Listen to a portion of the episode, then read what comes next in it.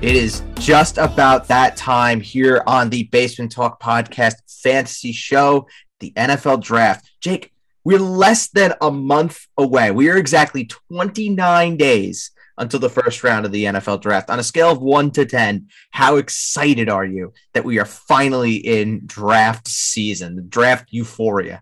I, I call it, for the real football fans out there, not just the people that don't watch football and then they watch it one day a year on the Super Bowl, I personally think it is the best day of the year for all football fans, best weekend of the year, even better than Super Bowl weekend, because I think it involves every team. Yes. Right.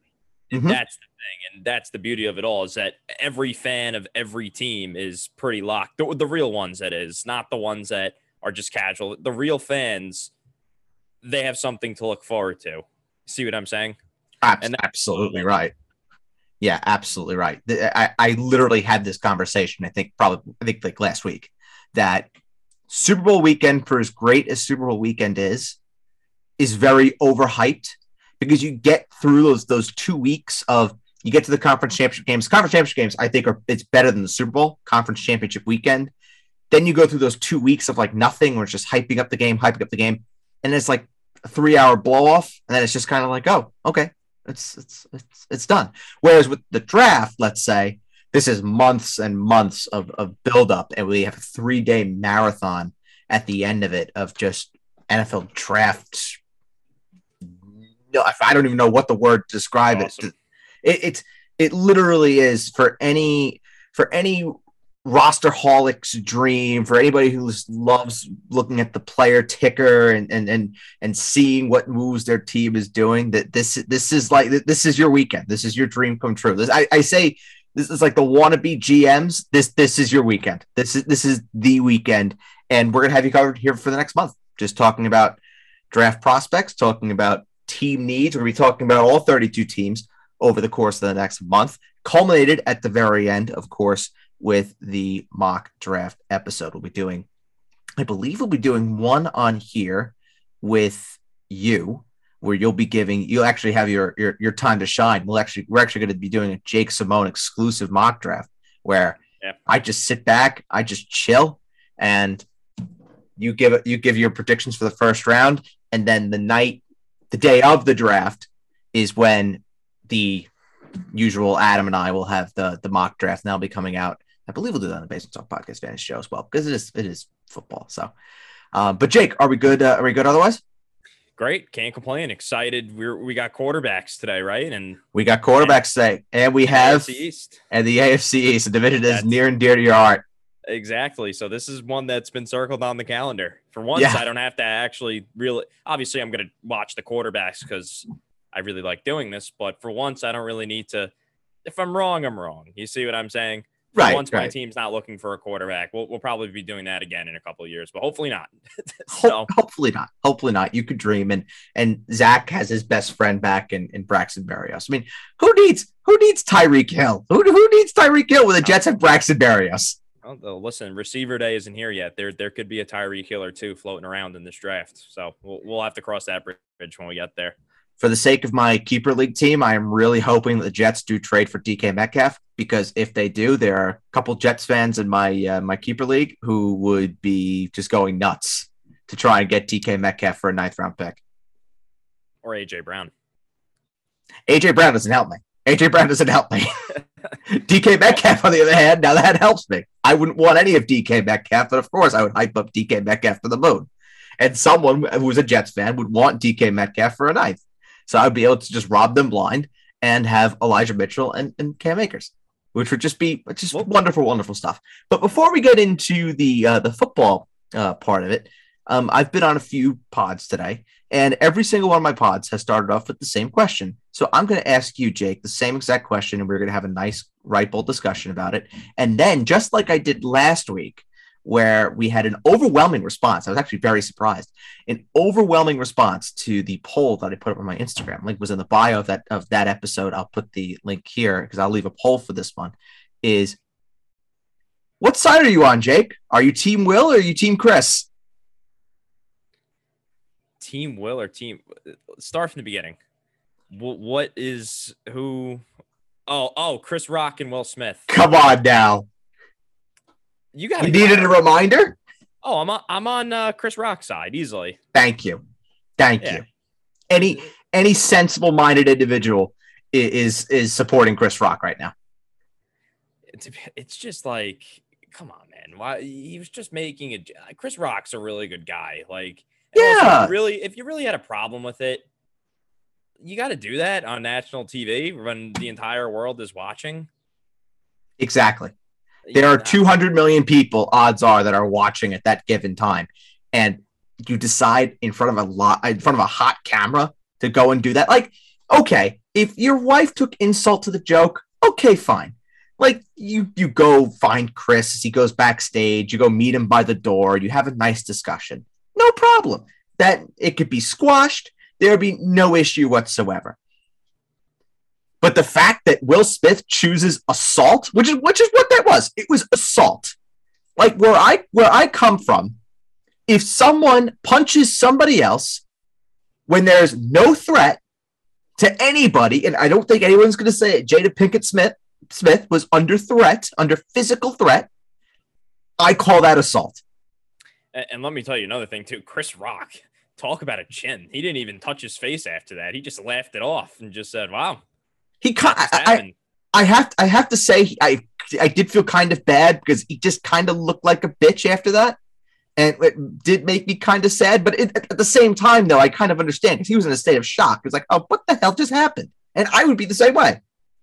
Yeah, I think I feel like America is really on Chris Rock's side here. I haven't. Oh yes, that are I, saying, well, I can't right. say I, I can't say that I am living in a home with people who are unanimous Chris Rock.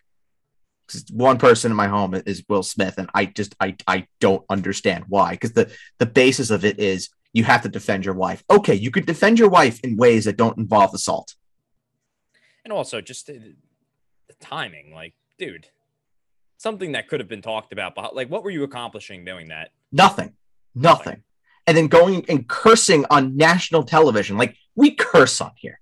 We curse, but we are we are a podcast. We, we there is an E next to our name for a reason. That you know what you are getting into. This is on network television being broadcasted to the entire world, and that that is what people tune in to see. Bad, bad, very, very, very bad. Of course, I'm going to post the poll on Instagram, so go and vote. Go and vote, because the last poll that we did, again, a, a mind-blowing turnout for for that vote. The vote, the subject matter was a better uh, lightsaber duel was between Anakin and Obi-Wan or Luke and Darth Vader, and Anakin and Obi-Wan won by seventy-seven percent of the vote. So for those seventy-seven percent of the people who voted for Anakin and Obi-Wan, thank you. You're good people, and we could be friends. Okay. So to start the, the the the football portion of of the program, I'm sorry, we have to put down the uh, National Enquirer uh, T M Z bit of the program. It's very sad, I know. Hey, Jake, it's that time. We have a question from the mailbag. This question comes from Michael. Jake. Where, where, where, where is, where or where, where or where, where or where is Michael from? Let me just look it up. Uh, Portland, Oregon. You just have to look it up that quick, that quick. It, it, it's it's his most frequent in search. It, it, it really is. It really is. It, it's it, Portland, Oregon is just the home away from home. It really is. It really is. It's it's just it's sensational stuff. We love Portland. Shout out Portland. Uh, by the way, if, if Portland could cover tonight against uh, Oklahoma City, that would be fantastic. Don't know if it's going to happen. Probably not, but we'll see. I would love it if they do. Um, it's okay. So Michael, his question is a very, it's a very broad, very generic question, but he says, out of the players that you have done research slash projections slash thought about in the early stages of preparing for drafts, who is the one player that you feel is being undervalued right now and will be a steal in drafts if he is projected to go at the spot that he is going at right now. So who's the guy that's a little bit lower in, in projections and ranks right now that if he stays at that spot is going to end up being a steal? In fantasy drafts or the N F L draft? In fantasy drafts. Okay, in fantasy drafts. I do have mine. You, you go ahead then. Uh, for me, it's Cam Akers. For me, it's Cam Akers. Right now in, in uh, half-point P P R, uh, I just actually updated my half P P R ranks today. Cam Akers right now in my half P P R ranks is going at nineteenth overall. The consensus has him twenty-seventh overall. So if I can do the quick math on this one, Cam Akers is coming in as my R B twelve in half-point P P R. And in full-point P P R is where Cam Akers really shatters the mold for me. In full-point P P R, Cam Akers comes in as the fifteenth overall pick. I have him at number seven overall, R B six in my ranks. So for me, Cam Akers, it, I know it's it's like saying a lot that, oh, a guy that you're as projected to go into like the second, third round can outperform that. But I really think he can. I think Cam Akers is, is I think he's in for a, is a bomb of a year. I really, really do. And if, if you're looking for one, maybe it's a bit outside the box, because I know some people will sit back and say, oh, but it's so easy to project. Amari Cooper. That's the other one for me. Amari Cooper right now, I have him projected. I actually did. I ran some more projections today. Amari Cooper came in as my wide receiver thirteen. I know I said last week after the trade that he was projected as my wide receiver twelve. I ran those projections again today, and he came in as my wide receiver thirteen. So, and he's being taken right now as the wide receiver twenty-five. So, yes, fourth round pick for Amari Cooper. I like it a lot. Right. For me, it's Dalton Schultz.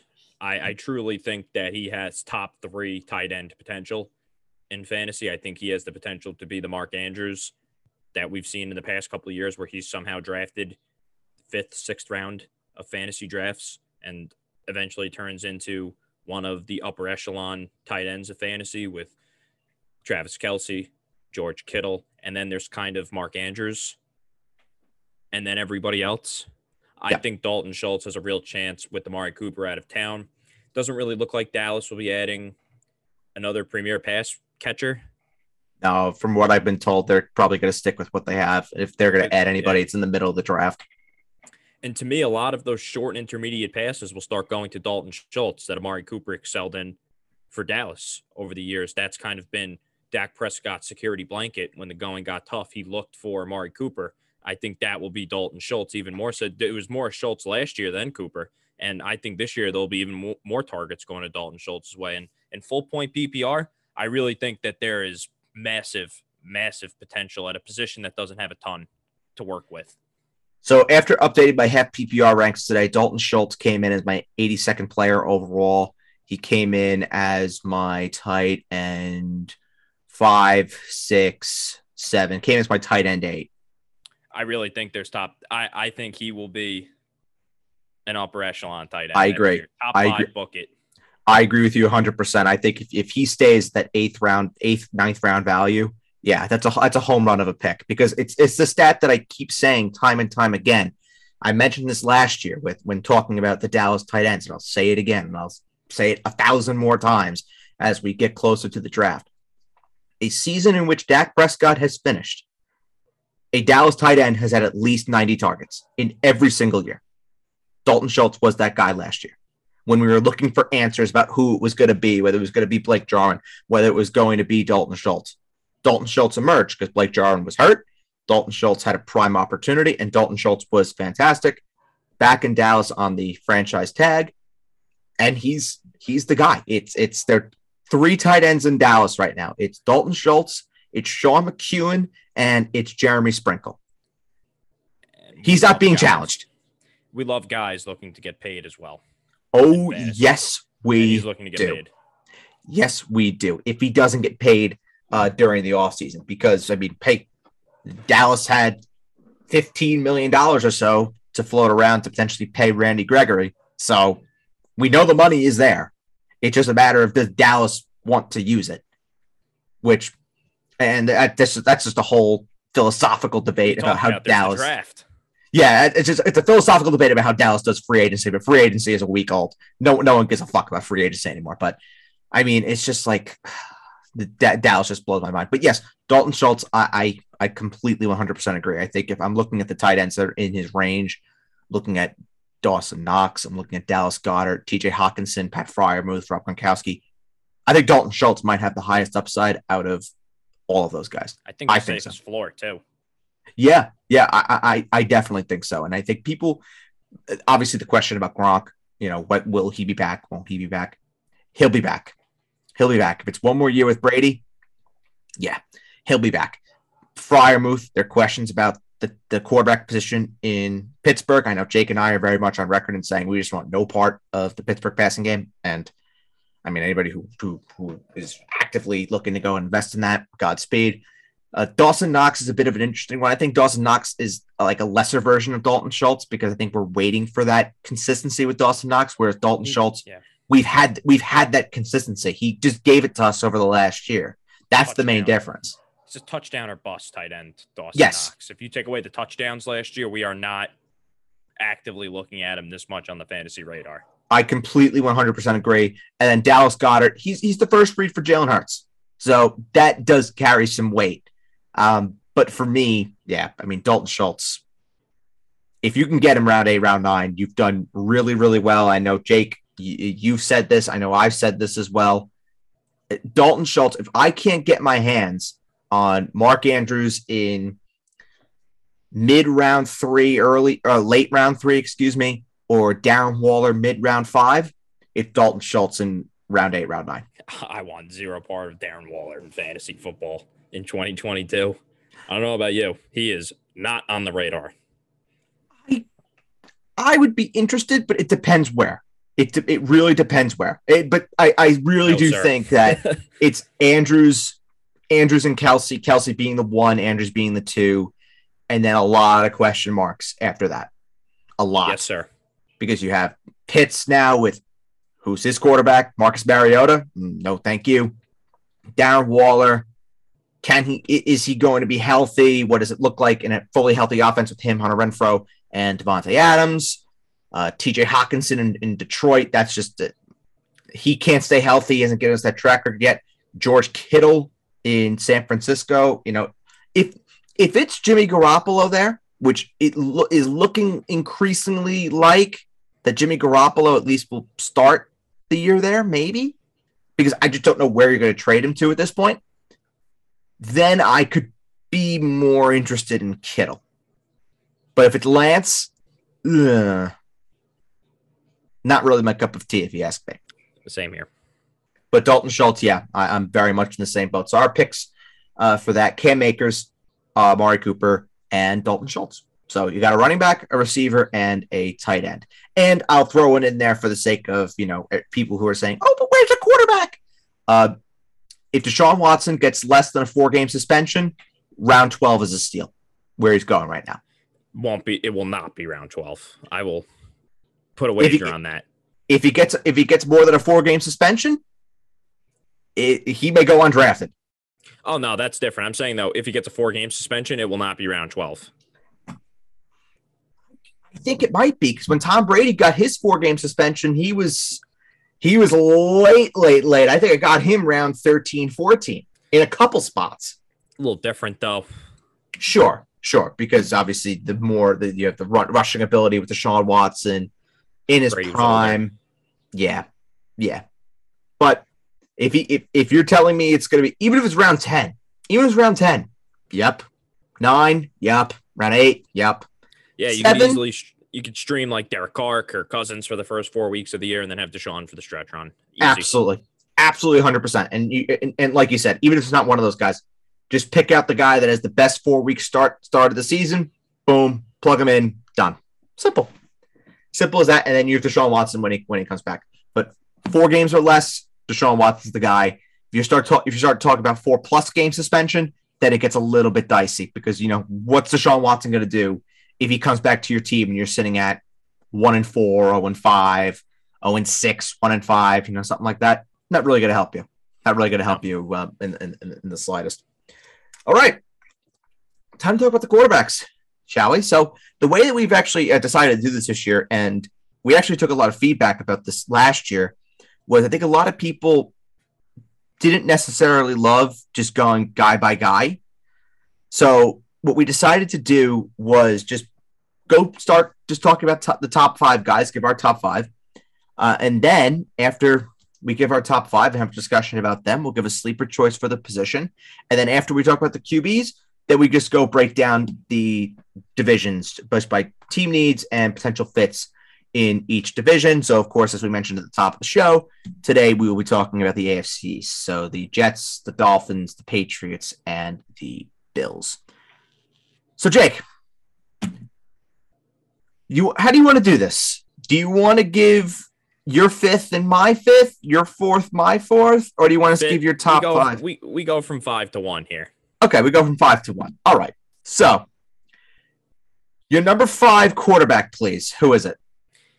Desmond Ridder, Cincinnati. Carson Strong for me, Nevada. Uh, number four. Carson Strong, Nevada. Sam Howell, U N C. Number three, please. Matt Corral, Ole Miss. Matt Corral, Ole Miss for me as well. Number two.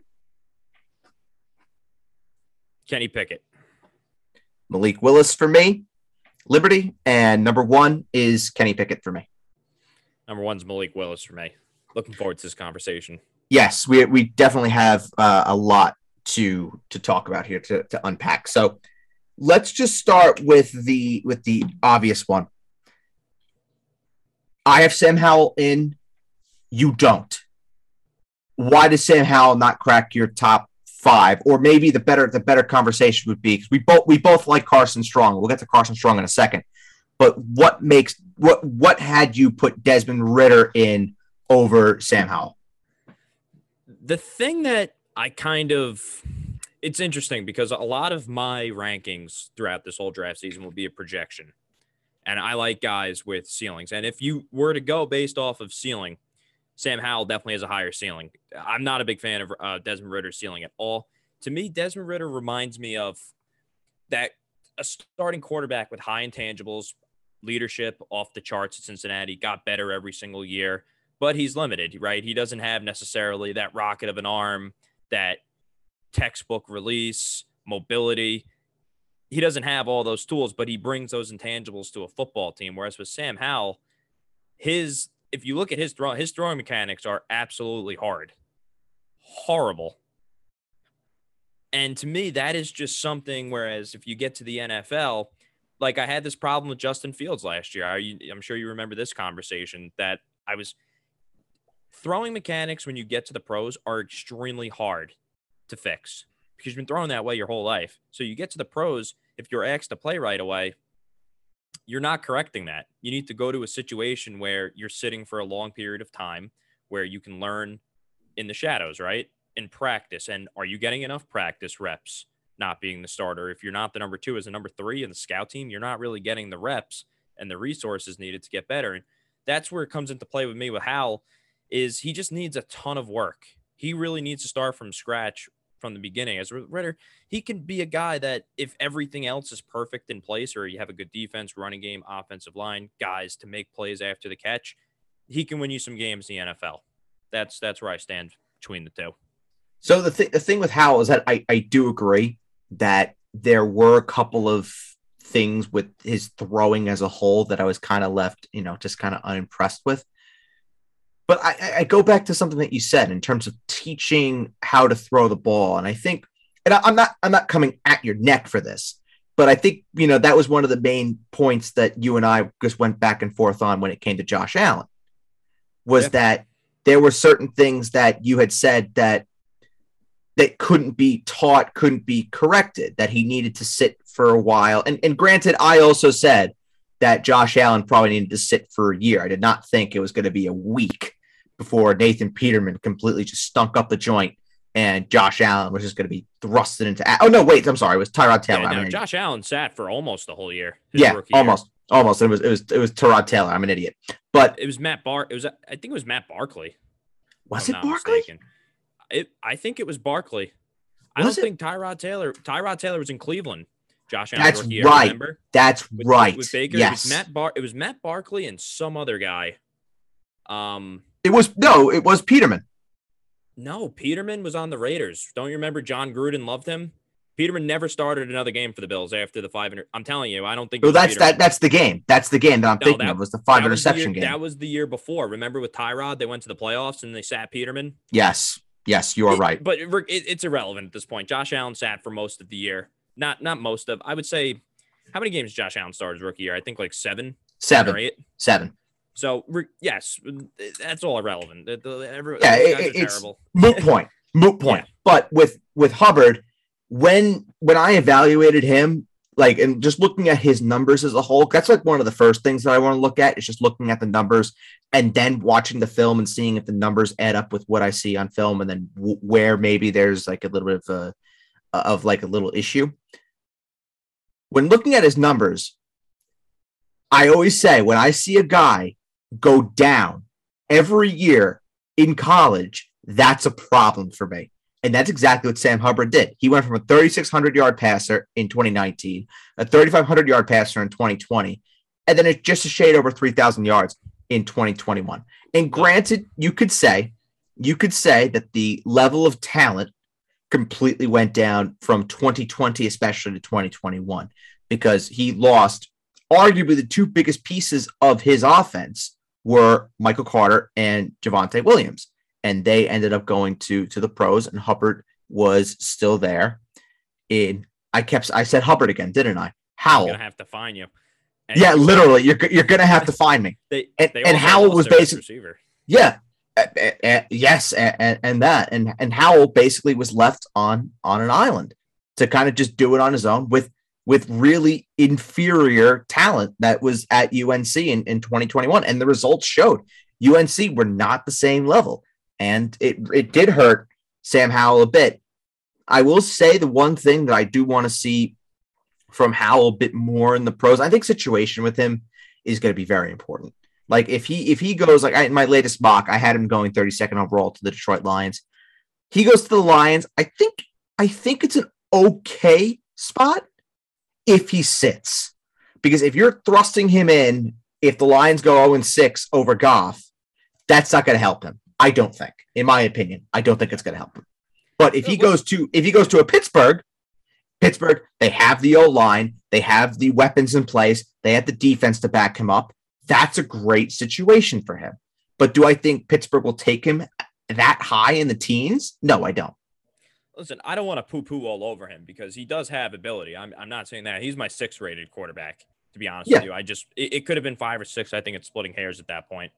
But he just needs a ton of work, a ton of work. If you if you bring him along, if you're a team like a team, Minnesota Vikings, for example, in the second round, sit behind Kirk Cousins for maybe a year or two. Okay. But the problem is if you're a second round pick in the N F L, if you're not playing by year two, you're kind of a bust, right? There's probably something wrong there. And that this is the, just the day and age of the N F L. And that's why I think a kid like, and you talked about this, but I also think it's a little blasphemous to compare Josh Allen had some rare ability coming out of college. Yes, I sure. wasn't the high, highest on him, but it, it was rare athleticism, something that Sam Howell doesn't. Uh, Sam Howell's an athletic guy, but Josh Allen, please, it's definitely not. And the arm talent, not even close either. I was going to say the one thing about Howell from his twenty twenty-one tape that I liked was that he was actually much more mobile in yes. twenty twenty-one, which could help him, which yeah, could really help him too. He's a, yeah. he's definitely a quick guy. He can excel in the spread R P O style of offense that's coming to the N F L.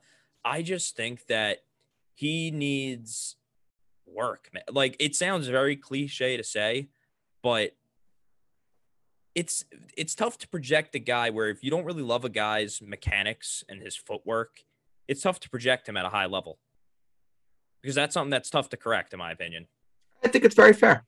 I think it's very fair, but I think the one thing as well that there were a couple games with Sam Howell that when I watched the tape with him, there were two games that stood out, and I have it on my note sheet.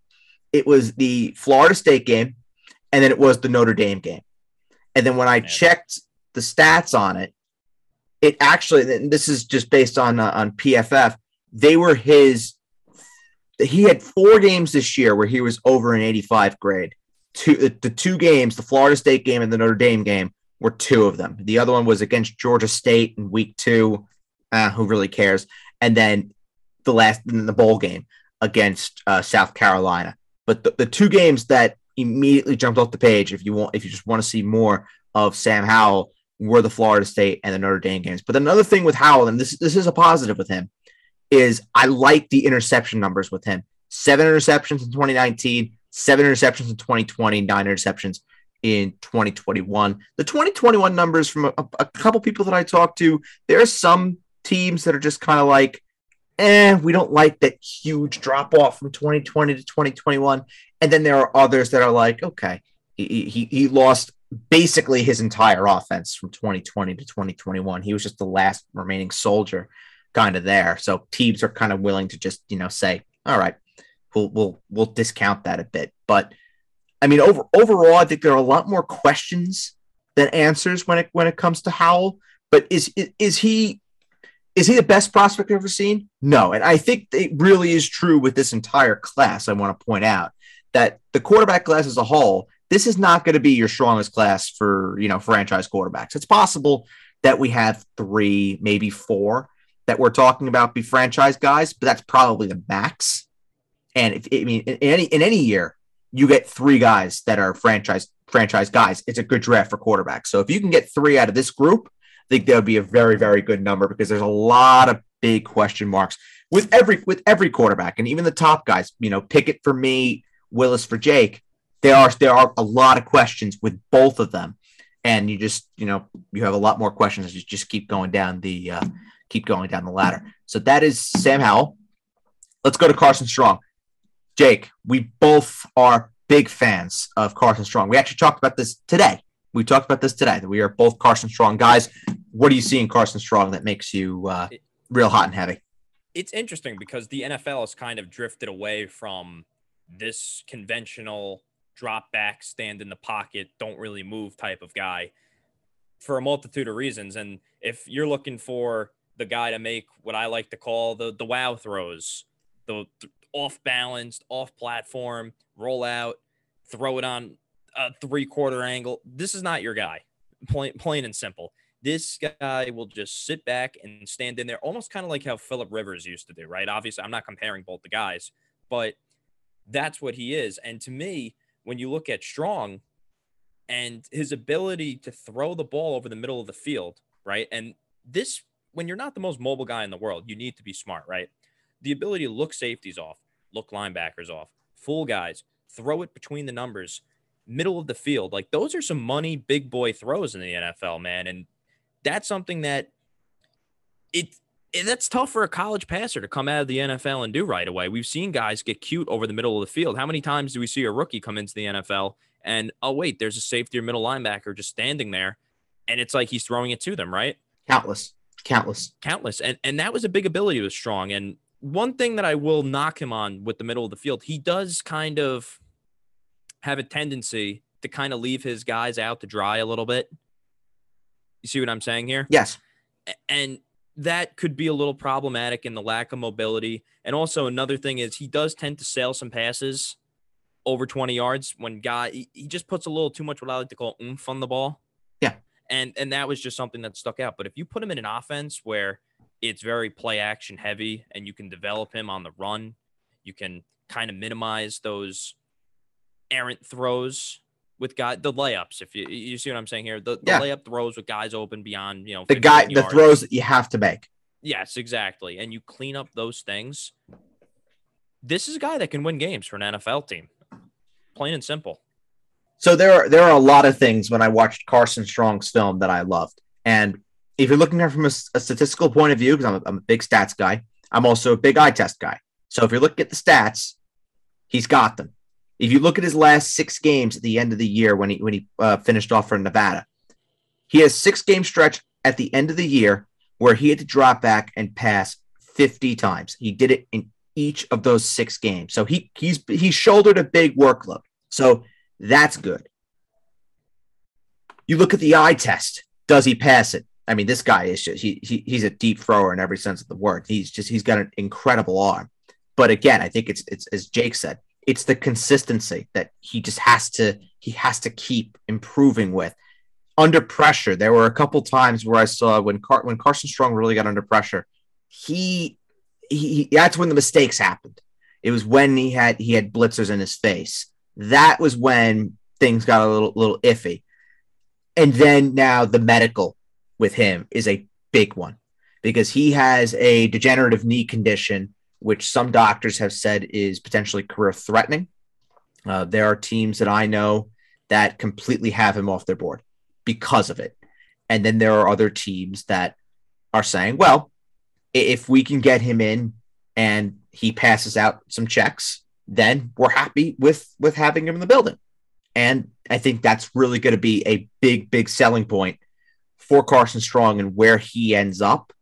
He, he I think he's a classic guy that we're sitting in like the fourth round and we're saying, how is this guy still here?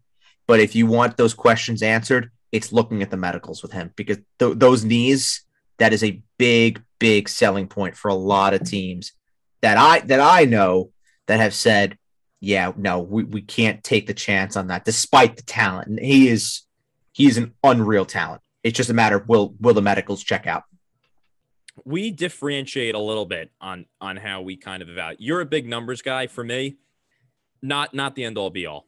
I think the college game can produce a lot of fluky, faulty stats because the game is just so much different than the N F L. I think the N F L game is starting to get a little bit more like college, but a, a stat that you brought up, and I have it here in my notes, is he had to be the offense for Nevada. Yes. He wasn't yep. necessarily working with world-class talent, and him to drop back sixty-six times, he doesn't have the escapability that these other other guys have. Oh, no, he's he a can, strict pocket passer. Strict. Exactly. So he had to sit back there and drop back. And you're right. What I wrote down here is he's got to – when there's blitzers coming, he needs to know, okay, I got to throw this one away. I can't be taking big shots like that. And that was something that stood out for me where he was taking these massive shots where you don't have to take those shots. The play's over. You'd lift this fight another down. Every hit could be your last in the N F L. Yes. Yeah, I think what he needs to improve on is just his ability in the pocket. Just be a bit better. If he knows that he is physically limited outside the pocket, which which he is, which he is, and there, there's no, there's no denying that, he just needs to get better with the subtle movements in, in the pocket. And what I mean by that is looking off defenders, creating passing lanes, being able to kind of, kind of. I, I guess the word that I want to use here is just kind of juke defenders, but not necessarily physically juke them with your legs, but juke them, juke them with his eyes. Being being able to look look one spot, then quickly go to the next, and boom, zing it in there, zing it in there for a completion. That's and that comes with maturity and and and more football intelligence, which you naturally you naturally grow as you become more of a professional. And like you said, you could only do so much at Nevada to really like you know be like eye popping. And that's no disrespect to Nevada, but I mean it, it's Nevada. We're not talking about Alabama, Notre Dame, Georgia, Ohio State, Michigan. You know this is Nevada, so. Will he be better with proven talent around him? And if he's given the chance to start at the next level, it's quite possible because he has he has the arm strength, he has the accuracy. He just needs to be able to put it together and become much, much more of a smarter sort of passer in, in the pocket. That's one of the, the biggest things. And then, like I said before, and I'll repeat it a million different times until until the end of this draft season is with not just with him, with other guys as, as well. The medicals, the medicals are just are, are huge. Huge for him. Tennessee Titans. I, I have a good – I when I scout these guys, I have the best fit for them. Tennessee Titans, day three of the draft. Not a bad swing. I like it. I like it a lot because, I mean, we've – I don't know if we've seen the best of Ryan Tannehill, you know, come and go. But, I mean, they, there's no succession plan. They're, they're, they have to take a chance on somebody. And you see how Ryan Tannehill played last year and when the season mattered the most. I think it's just worth it. And if you're looking to just every good team develops quarterbacks, in my opinion. Yeah, I, I, I completely one hundred percent agree. And if, if they're looking for that sort of because their offense is really is really predicated around running the ball. They do it with Derrick Henry, then taking your deep shots when you can. It's perfect. It's perfect for a guy like Carson Strong, where if his if his game is going to be, say, in two years from now, he he, turn, he goes to Tennessee and he becomes the guy. And Derrick Henry is still still standing. If his game is going to be drop back twenty-five, thirty times, give it to A J Brown a little bit. If he stays there, we'll, we'll assume for this exercise that he is. But just drop it off, drop it off to A J Brown, launch some deep bombs to him, and then you're handing the ball to Derrick Henry thirty times a game. I mean, that's a, that's the recipe for success for a guy like Carson Strong that, again, does have the the degenerative knees. So we'll see with uh, with Strong where he where he ends up. So the consensus top three that, that we have, and most people do have do have as well. I mean, we're not going to you know say like we're we're on this ship by ourselves here. It's pretty much every everybody is saying that these guys are the consensus first round quarterbacks: Corral, Willis, Pickett. We both have Corral at three, so I'll just touch on, on Matt Corral uh, really, really quickly. Jake, what was what was one thing that stood off for you, stood out for you for for Corral when you watched him? What was something that I loved about Zach Wilson last year with his with his mechanics? Oh God, was it? I mean, there there are a number of things. Is with, it with just with the the fluid release stood out? I, it was either it was either the big playability of Zach Wilson or it was the release. It was one of the it, two. Uh, this was the smoothest release out of all the passers in the draft by far. The only thing that didn't have me rank, and he made a lot of wow throws too. Like it, arguably the most in this entire draft is Matt Corral. Obviously playing the S E C. I'm not a big competition guy, but listen, the S E C is the S E C. You kind of have to put some weight into that, right? It competition. I I always said that, and Jake, I'm very happy you brought that up. Competition is not the end-all, be-all, but it's the sweetener. It it helps, right? And yes, absolutely. There there are some things that kind of have me saying, okay, a little bit of a pause to concern here. Number one, very, very, very small build. Mm-hmm. That was literally the biggest concern that I have written down like, my sheet right now. Like, very small. And, and he looks it on. Like, the thing with Zach Wilson is last year, he was he's a smaller build, but On t- when you see him in pads, he doesn't look that small, right? Like he doesn't look like definitively he fits in. Yeah, he, he fits in. I mean, he's listed he's listed six one, two oh five, so he's right. he's he's not like a wet rag or anything. But Matt Corral looked really, really, really small, and also that Ole Miss offense is not. They don't ask you to do too much. Correct. In that offense, we have seen some eye-popping numbers from a lot of guys. And if you look at it, I think his yards per attempt were like small, small. Like he was averaging like seven point two yards of completion. And I, again, I'm not a big stats guy, but listen, that does go to say what you're being asked is like interceptions, touchdowns, yards. Okay, great. But the more advanced statistics I think do matter. And Matt Corral is in the N F L. Is he going to have guys like you look at last year? Who did he, who was his number one receiver in the draft last year?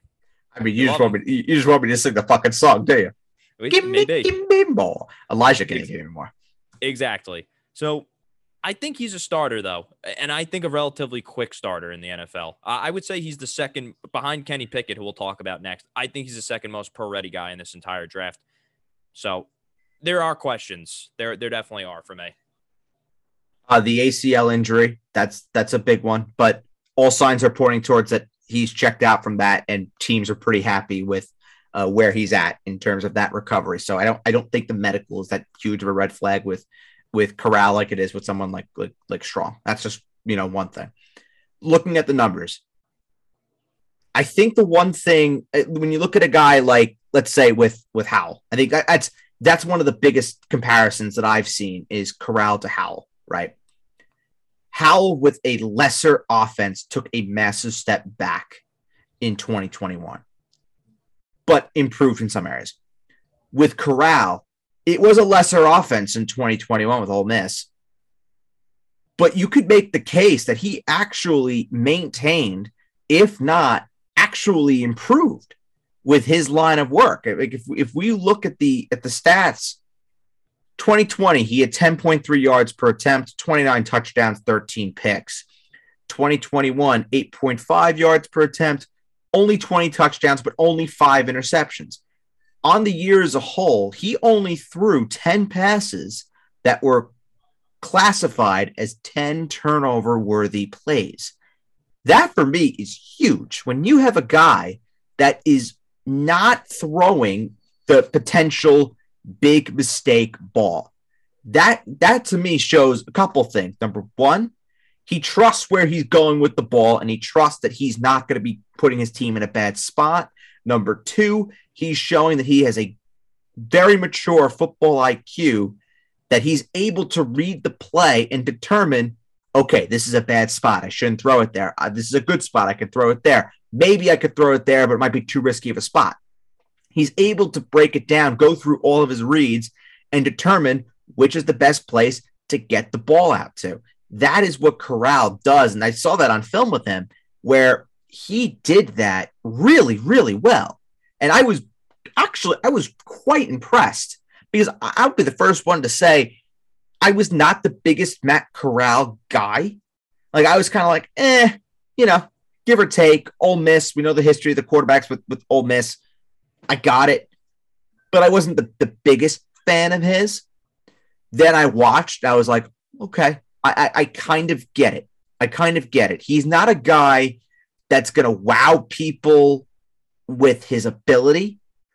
But if you're looking for a guy who's going to be super clean, super consistent, and is going to grow and grow and grow over time, I, I think Corral is that guy. I, I do. And I, I've become more of a fan as I, as I've watched him. And that is something I put on my notes too, is the ability to make quick decisions goes a long way, right? He gets the ball out.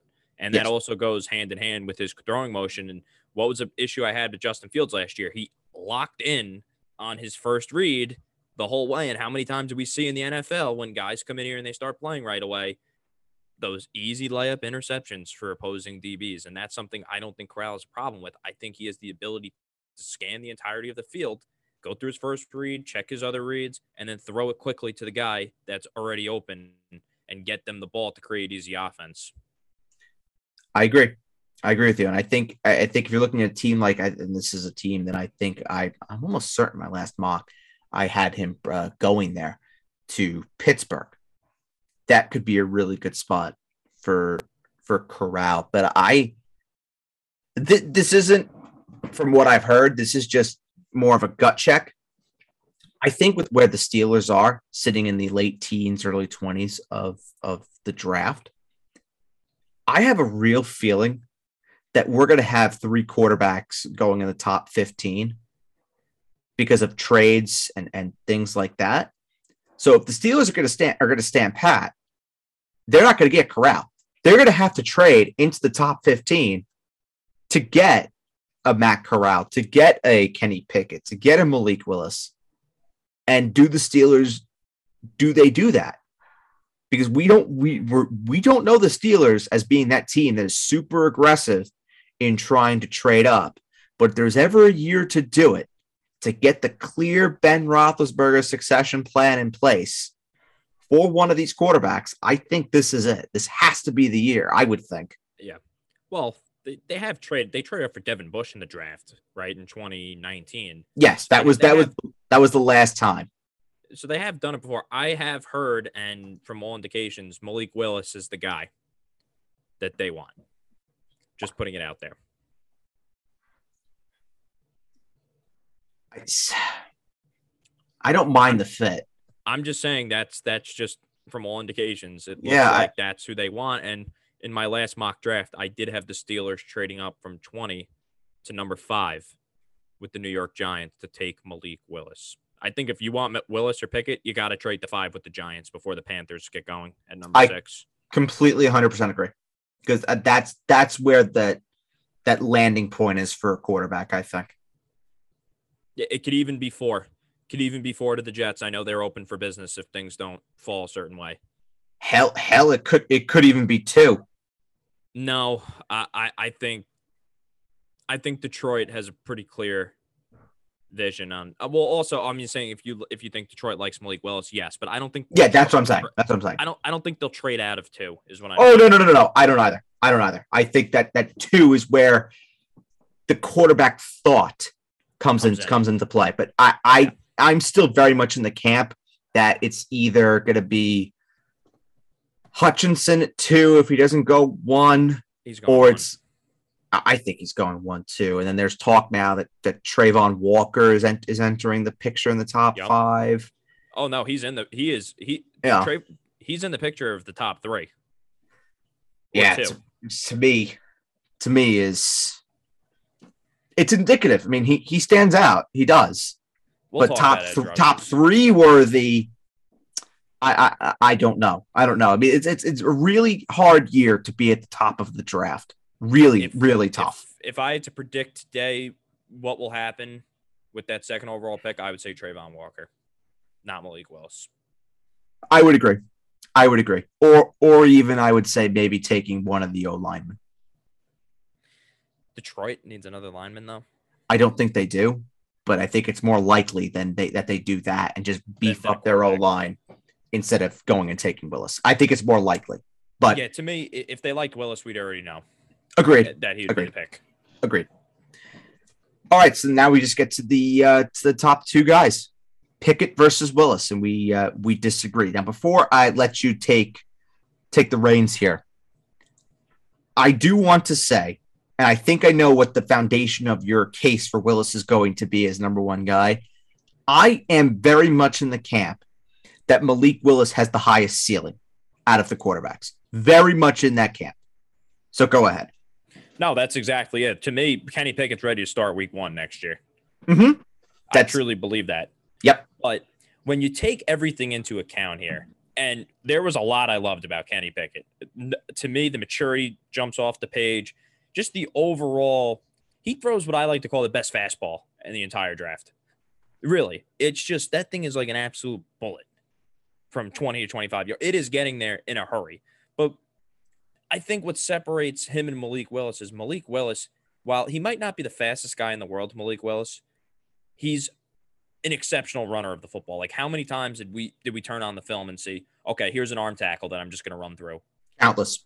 Like a running. It's guy, every right? game. It's every game. Just pick it's, your game.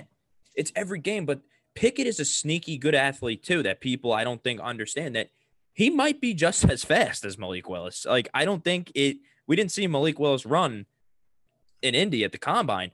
Kenny Pickett is a quick dude that yes. will excel in the N F L in these R P Os, spread offenses, where he will be able to use his legs, but he'll be a throw-first quarterback. And the, the thing that stood out for me is the ball placement is just off the charts. N F L ready. The ability to thread the needle. Just these, what they're, you know this from turning on film. Big boy throws. Big league throws. And the for Kenny Pickett to be making those throws, and I also think the experience helps Kenny Pickett too, being at being with Pittsburgh for, I think he's a redshirt senior, if I'm not mistaken. Yes. Yeah, so being a redshirt senior, he's twenty-four years old, so you know he might be a little bit more mature than the other guys. I think that kind of helped his development, and you've seen the ability to improve every year. I mean, this was kind of his big year, if that makes sense. Before this was a little bit modest production-wise, but we've seen the development with, with Kenny Pickett, and I think he's ready to start right away next year. To me, the fit is very important for him. I think Pittsburgh is a better fit for him than Malik Willis, just putting it on the record. But Carolina at number six, something about it. And I've also heard that the Philadelphia Eagles are fans of Kenny Pickett as well. Interesting. Interesting. Yep. And they bring him in to maybe compete with Hurts and inter- very interesting. Guy. Very, very interesting. Now, uh, there's one point that you made about the big time throws of Kenny Pickett. I want to piggyback off of that for a second. So in twenty twenty, Pickett managed only ten big time throws. In twenty twenty-one, his big time throws went from ten to twenty-nine. That is a huge jump, a huge jump. And I, I give a lot of credit to Pickett, because I, I there are there are going to be countless people that may suggest that may want to say otherwise, but I think out of you could go pound for pound, who had the best? I don't want to say best, but maybe the most eye popping. That's the word. The big, the most eye popping year out of the quarterbacks, just in college football in general. I think Kenny Pickett might have been that guy, because there were a lot of people who were just kind of, eh, you know, maybe he sneaks in as like a a late day two pick last year.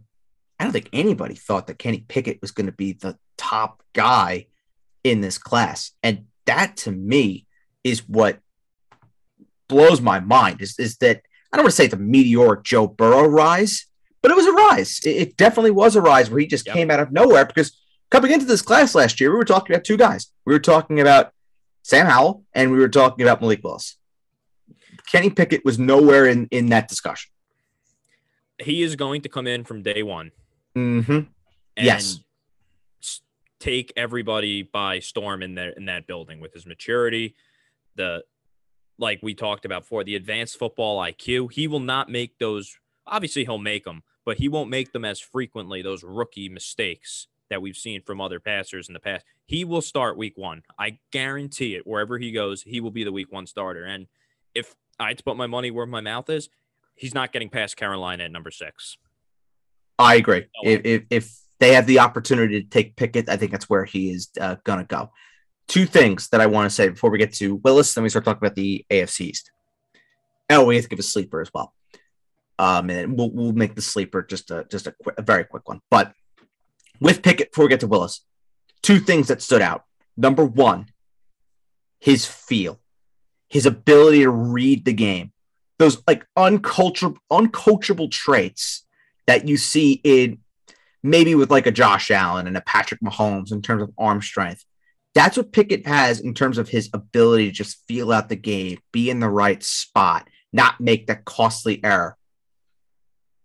Pickett does that in excess. And with his tape, just pick, pick again, pick again. What you, you you want you want to look at and say, okay, where where does that really shine? You want to talk about the Clemson game? That you want to talk about the Clemson game is the one. The Clemson game is the one where if you want to look at tailor-made competition for him and how he panned out, just watch the Clemson game. That's it. Number two, I'm piggybacking again off of what Jake said. This is the only quarterback maybe in this draft that is ready to start week one. And if he and when he does start week one, he has the potential to be competitive right off the jump because he can give you everything. You want the arm strength? Check. Accuracy? Check. Ability in the pocket? Check. Mobility? Check. Deep throw accuracy? Check. Middle range accuracy? Check. He has it all. Now, he's better at other things than he is at than he is at some other things. Absolutely, no doubt about it. Like I think his ability, his ability in the pocket as being a strict pocket passer, I don't think that's his game. He has to be able to be, you know, scramble around a little bit, move around in the pocket. That's more his his thing. Where if you're restricting him to just staying in between the tackles inside the pocket, that's not really where he excels, but he he He has success in, in doing it. But the one thing as, as well that I do want to point out is even in the face of pressure, Kenny Pickett was surprisingly pretty good. Like he didn't throw that, that, that massive mistake ball that maybe you would see out of other quarterbacks. Pickett didn't do that. The, the thing that I did put in there as well, he does tend to get happy feet. Like yes, he, yes. The big thing with him that we've seen with guys in the past as well is they don't stand back there long enough to let the play develop. They they already go off script and try to make something happen when, you know, the pocket, the pocket's still there. It's, it's not fully collapsed yet. You see what I'm saying? And that yeah. was my one kind of, uh, don't really love this, but that's something that I think can be corrected with coaching. Whereas, you know, if this guy's coming in here and throwing balls, you know, with his, with his gate, with, with his arms wide open, like he's uh you know, an opening gate, and it's just sailing on him, or he's throwing the ball completely like over his forehead at guys, I would say, okay, you know what? That really needs to be corrected here. You see what I'm saying? That's something that is a con where I say, okay, you know what? That can easily be corrected on top of all this other really good stuff that he does. There were two things that stood out as, as big no-nos with, with Pickett. He has to get the ball out quicker. I believe, if I remember correctly, he had the second second highest time to throw rate in the country. That has to change. He's got to get the ball up quicker. And the other thing is he has this, this really bad habit that I saw of throwing off his back foot. Not good. Has to correct yeah. that. But again, those are two things that can easily be corrected with coaching. But those are just two very big no-nos that just that, that, that popped off on uh, the ability's on, on all there. But the ability is yes. Yeah, the, que- the real question is, how high is his ceiling compared to the next guy that we were talking about, Malik Willis? And and Jake, he he, this is your guy. This is your yeah. guy to just rave about, and then I'll, I'll give my overall concern because I, I have a few. I have a few as well, but I'll start off with the really good stuff. I mean, how many times did you did you watch Malik Willis and go, did he really just do that? Like, he that does was- things that we don't see too often. And to me, I'm a little bit of a sucker for those kind of guys, you know, from talking to me over the years, where guys that make those throws where you're not supposed to make that throw. You see what I'm saying? But he made it. And that's something that really stuck out for me. And I'm, I'm a big, I'm also a big believer in guys making things look effortless.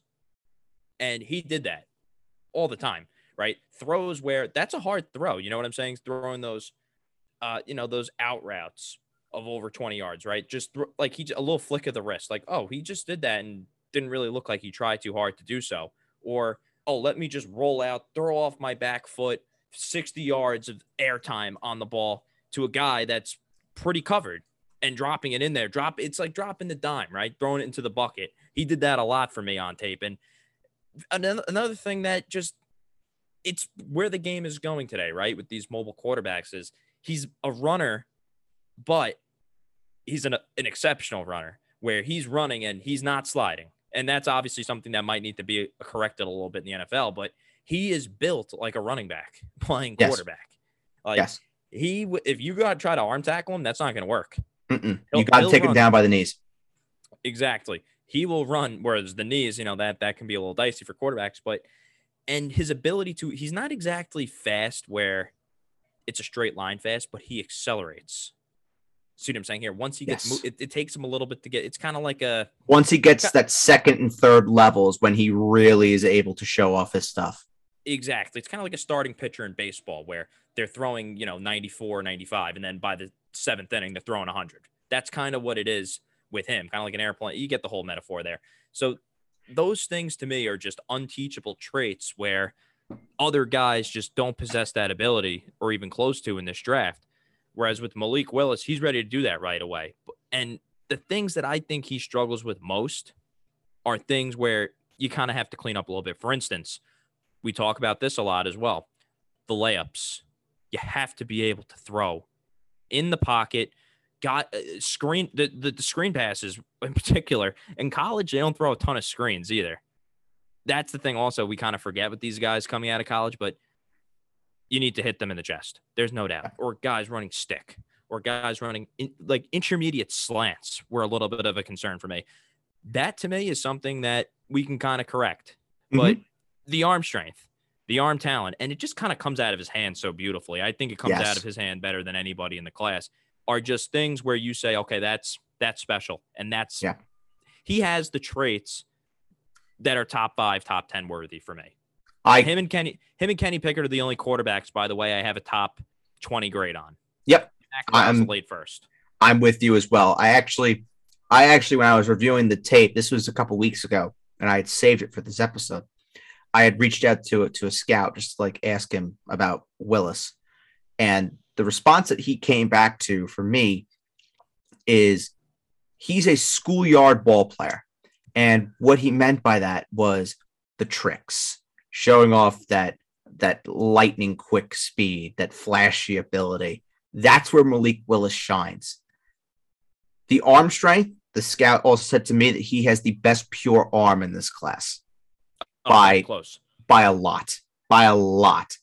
And when you combine the arm strength with the mobility that he has, that could be deadly in a modern N F L offense. So fit matters with Willis. Couple things that I immediately said n- need to be either cleaned up or something that I wasn't a fan of. One, again, sweetener, level of competition, dreadful, dreadful playing at Liberty. So if you want to base it off of, you know, what he was able to do against Power Five de- defenses, he had some very bad showings against Power Five defenses, against stepped up competition. Willis did not necessarily shine out. So that's something that has to be looked at and say, is that a trend or is that just what he was working with at Liberty? That's one. Number two, the ability to go through all of his reads. There were times where I saw him just stare daggers right into his target. And it's basically a, oh, this is where you're going with the ball. Please give me that in the eyes of the defender. Has to be worked on to go through all of his reads, go through every last bit that you possibly can, and make the right throw. That can be coached. I'm not worried about that in the slightest. With me, the biggest concern, and Jake, you said it before, is making those consistent, easy throws, making the simple plays. I think with Willis and with someone like him, he tries too much to do the big play on his own, where he's got to trust who he's playing with. There are other guys outside of him that can help win games. There are too many times, and this goes back to the level of competition that he was at, where he thought that he had to put the weight of the world on his shoulders to get a result. Whereas in the N F L, you could do that, but sometimes it's going to work, sometimes it's not.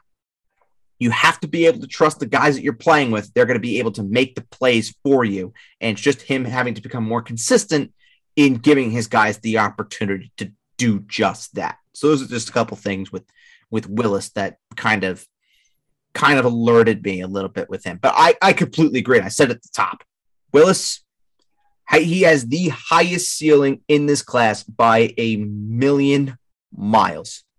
By a million miles. It, it, it's not close. But who's the cleanest guy? It's Pickett for me, which is why he's number one. Because I, I do appreciate clean. Go ahead. Real quick, let before yeah. we move on to the A F C East and all that good stuff, mm-hmm. let's look at last year's draft and say, like, kind of compare our top two. You have Willis. I have Willis. You have Pickett. So let's just – I'll I'll we'll kind of switch roles here for a little bit. Sure. Trevor Lawrence or Kenny Pickett for you? Uh, come on, really? It's Trevor, it's Trevor Lawrence. Trevor Lawrence. Coming out of college. Yeah, Trevor Lawrence. Yep. Zach Wilson or Kenny Pickett for you? Coming out of college, Wilson. I think I think both are significantly better. Uh, coming out of college, yes. But then we get to number three, where the third quarterback drafted last year was Trey Lance. I, I would wasn't take, my third ranked, but...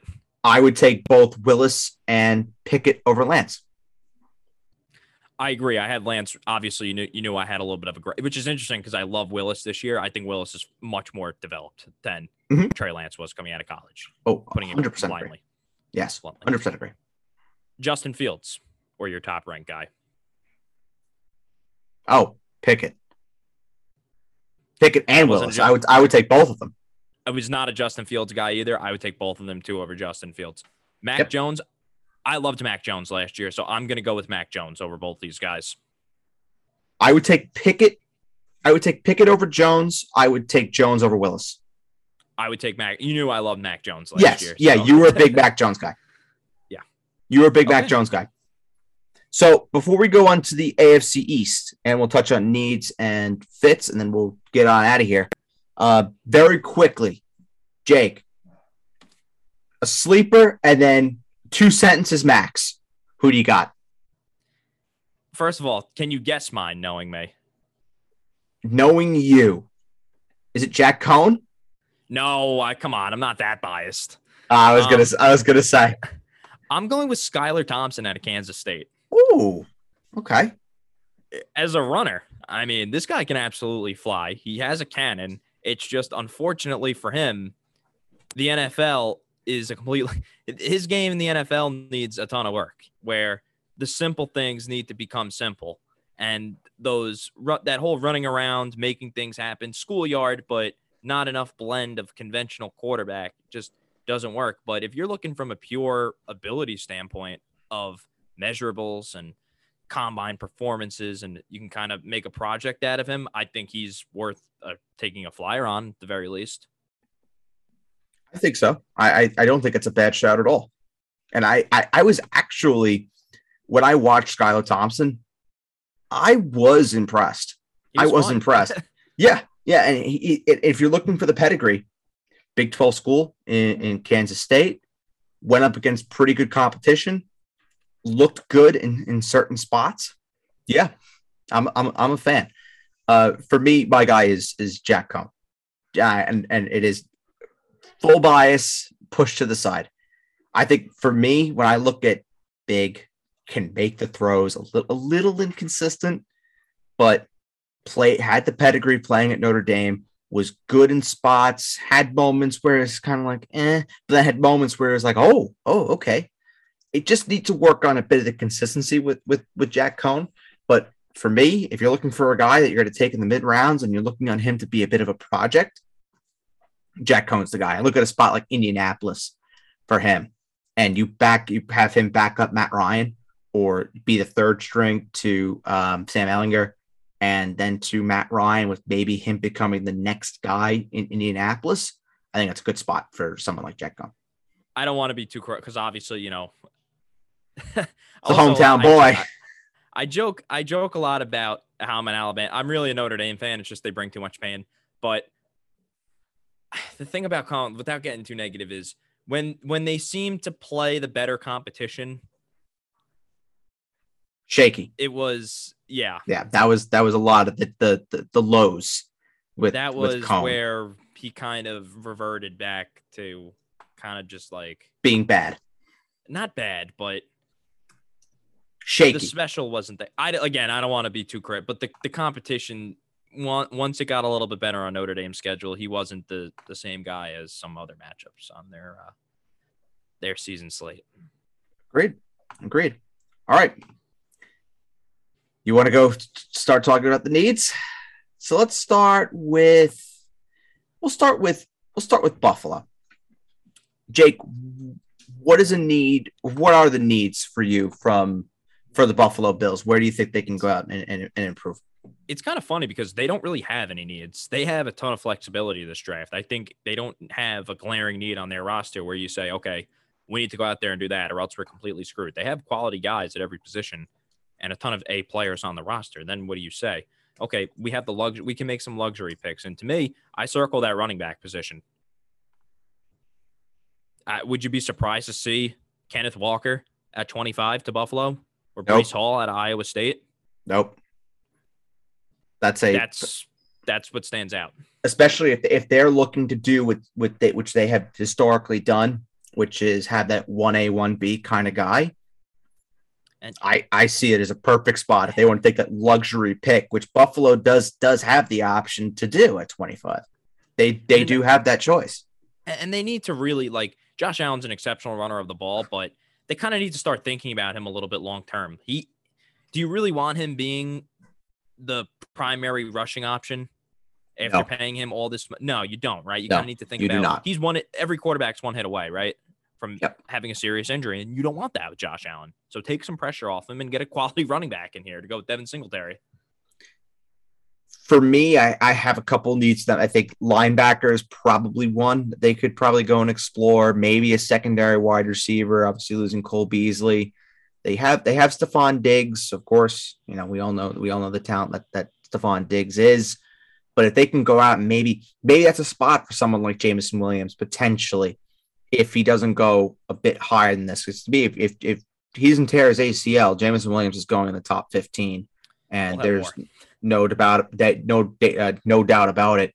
Yeah, uh, but for for me, I I think that interior of the offensive line needs a little bit of work. They did sign Roger Saffold in this offseason.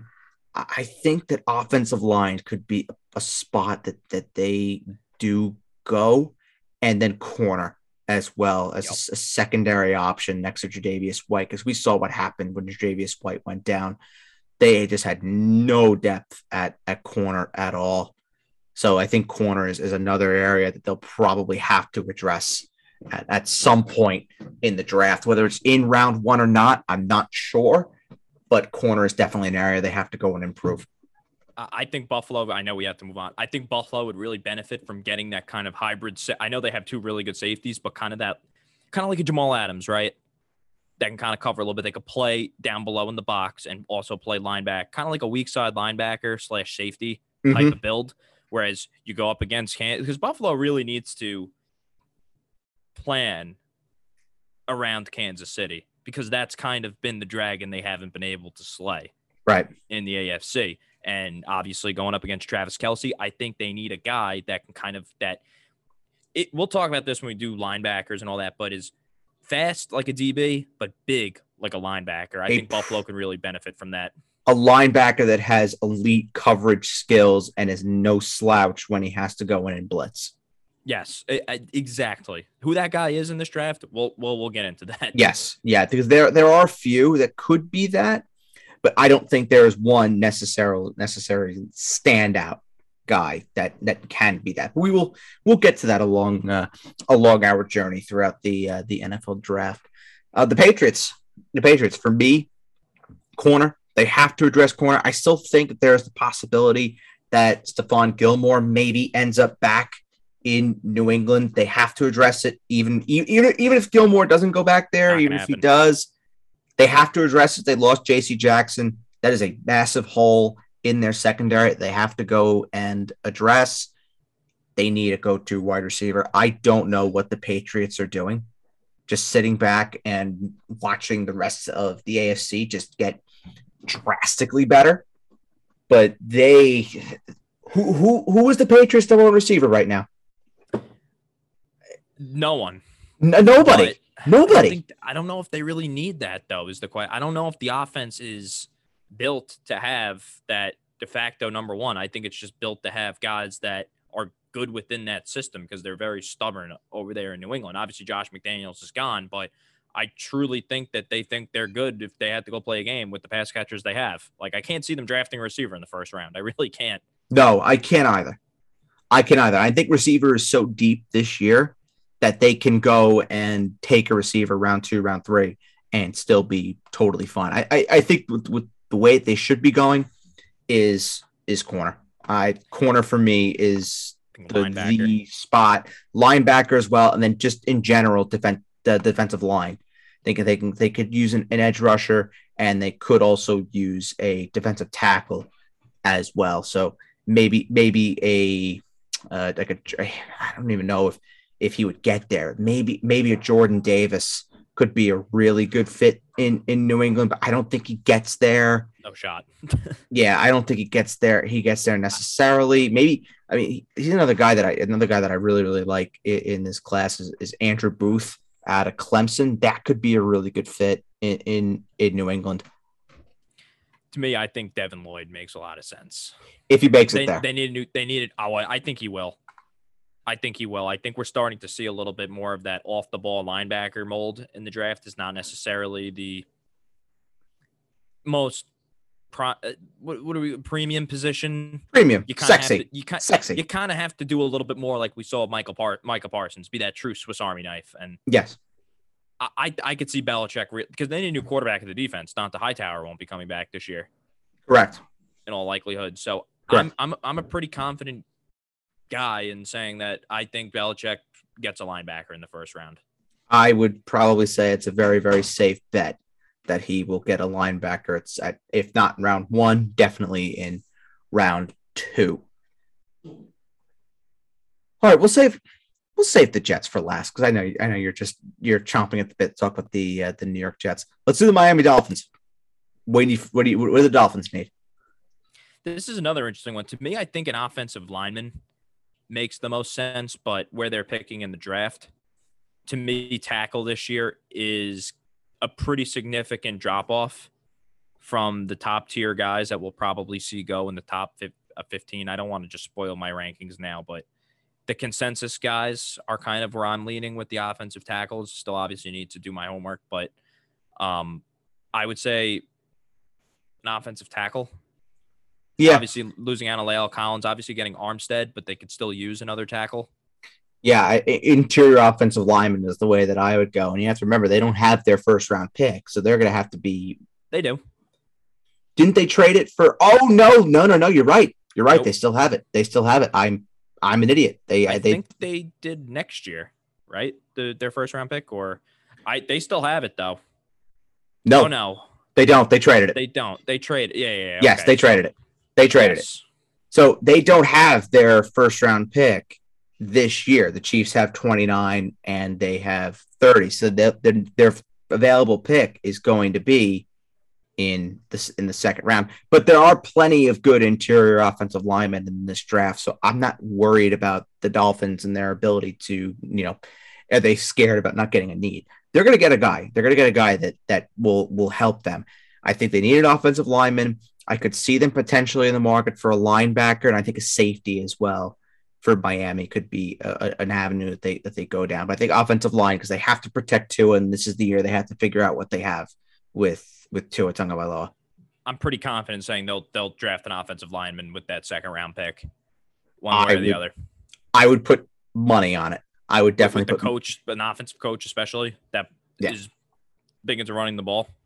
Yeah, I I would uh, I would agree. All right, Jake. The New York Jets.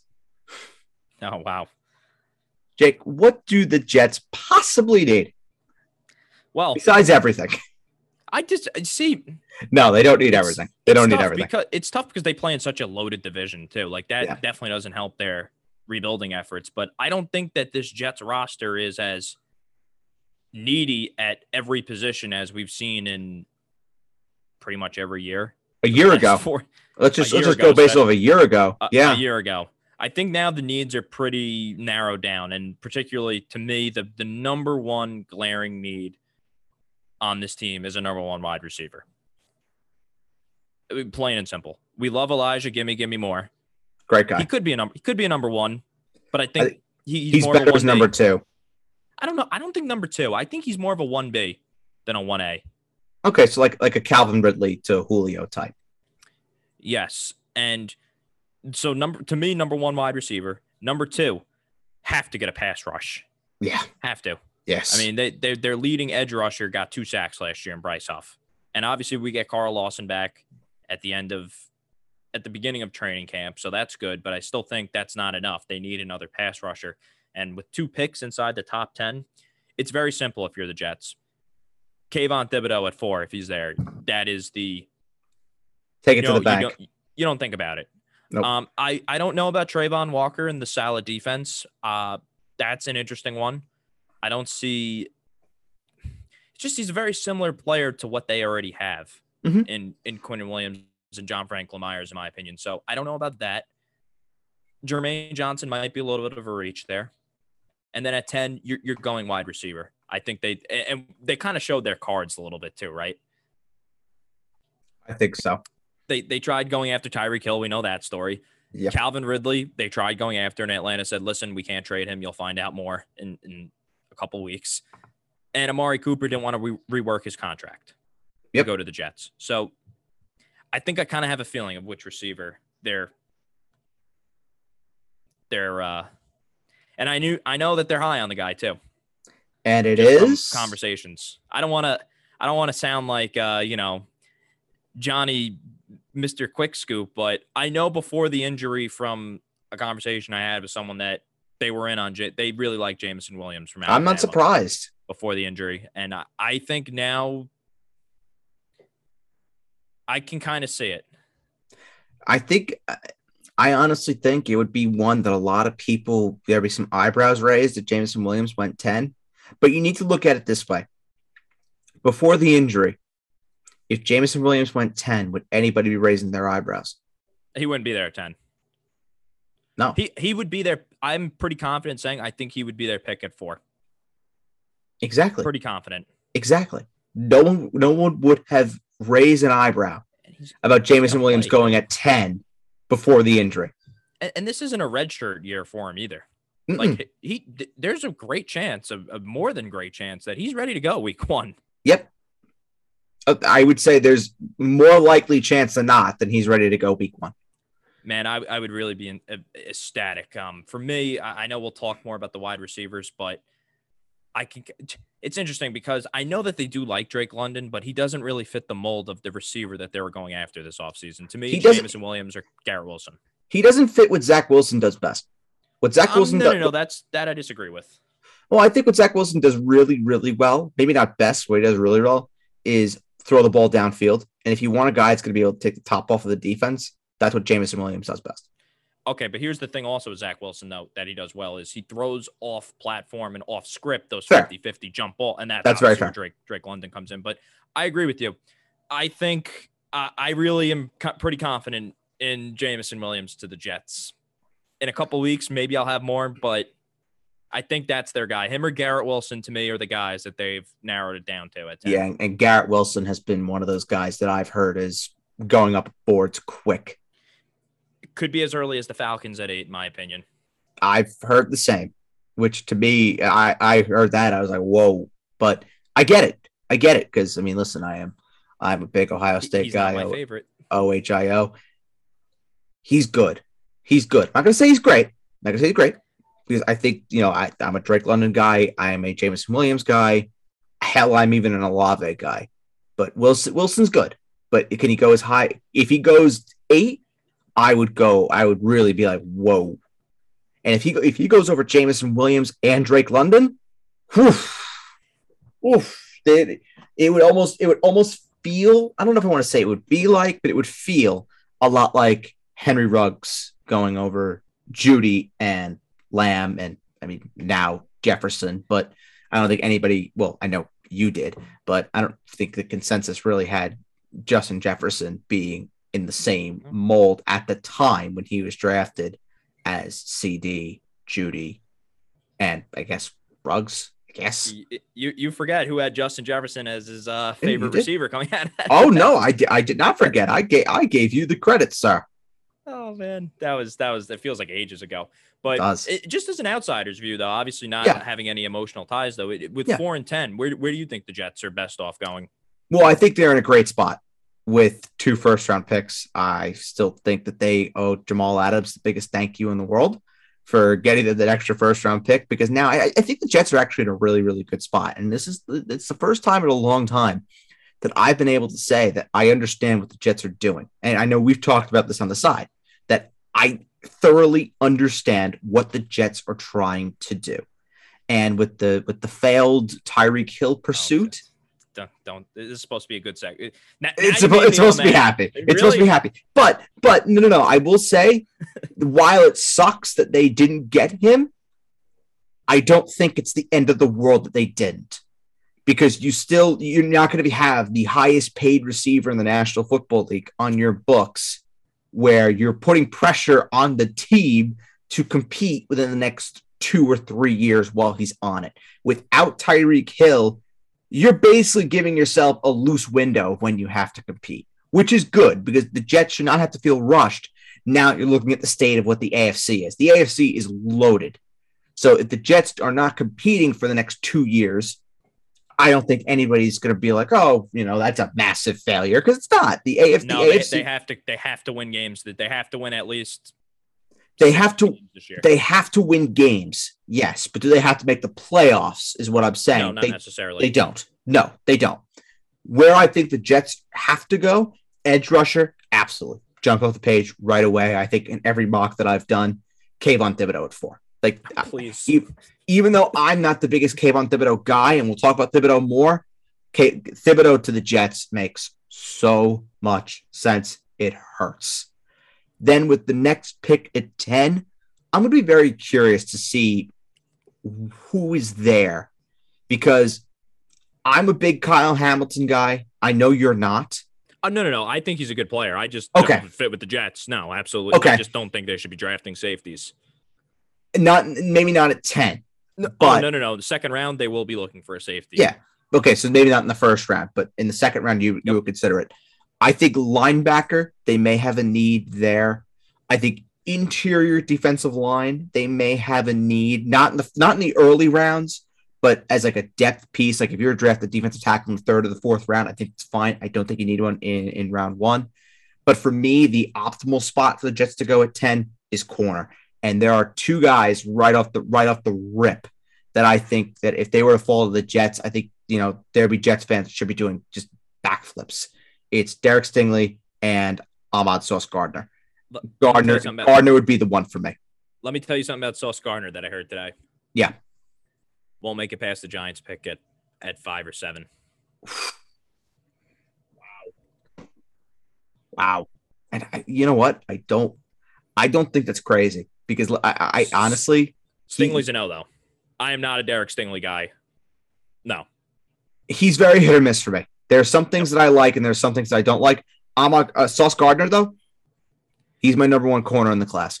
Yeah, to, but to me, though, just reading the tea leaves and based on what I've heard and gathered is I just don't see two guys in Robert Saleh and Joe Douglas being cut from the cloth of the Ravens and the Eagles and the Niners with under Kyle Shanahan, just yeah. big into the trenches, taking corner or a safety. I think a safety is completely off the table.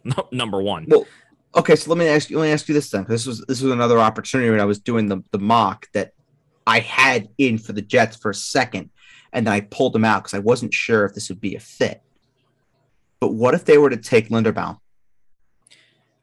I actually heard today Tyler Linderbaum might drop out of the first round. Wow, that that's crazy to me. Did yeah. you hear? Did you, did you hear why? Just the this the center position. I mean, it's I, just it's yeah, not I, necessarily I, viewed. And and the, the, now we got all the people nitpicking. He has short arms. No, he does. He does. That's kind of the big. That I'm not saying I'm not saying that he's dropping out, but I'm saying that he will get drafted later than we think. He has, I think, the Cesar Ruiz syndrome. When Cesar Ruiz came out and people were talking about him being as high as the top fifteen pick, it took New Orleans trading up to get him for him to drop out of the first round. Yeah, and also, I thought you were going to say, what about Ike Nkwonu? Because to me, Ike Nkwonu is the second best player in this draft. See, I, I, I didn't even consider Nkwonu at ten because I don't think... Or four, can, I was saying, really. At four, possibly, but I think I think the need for edge is more significant than the edge for a tackle at four.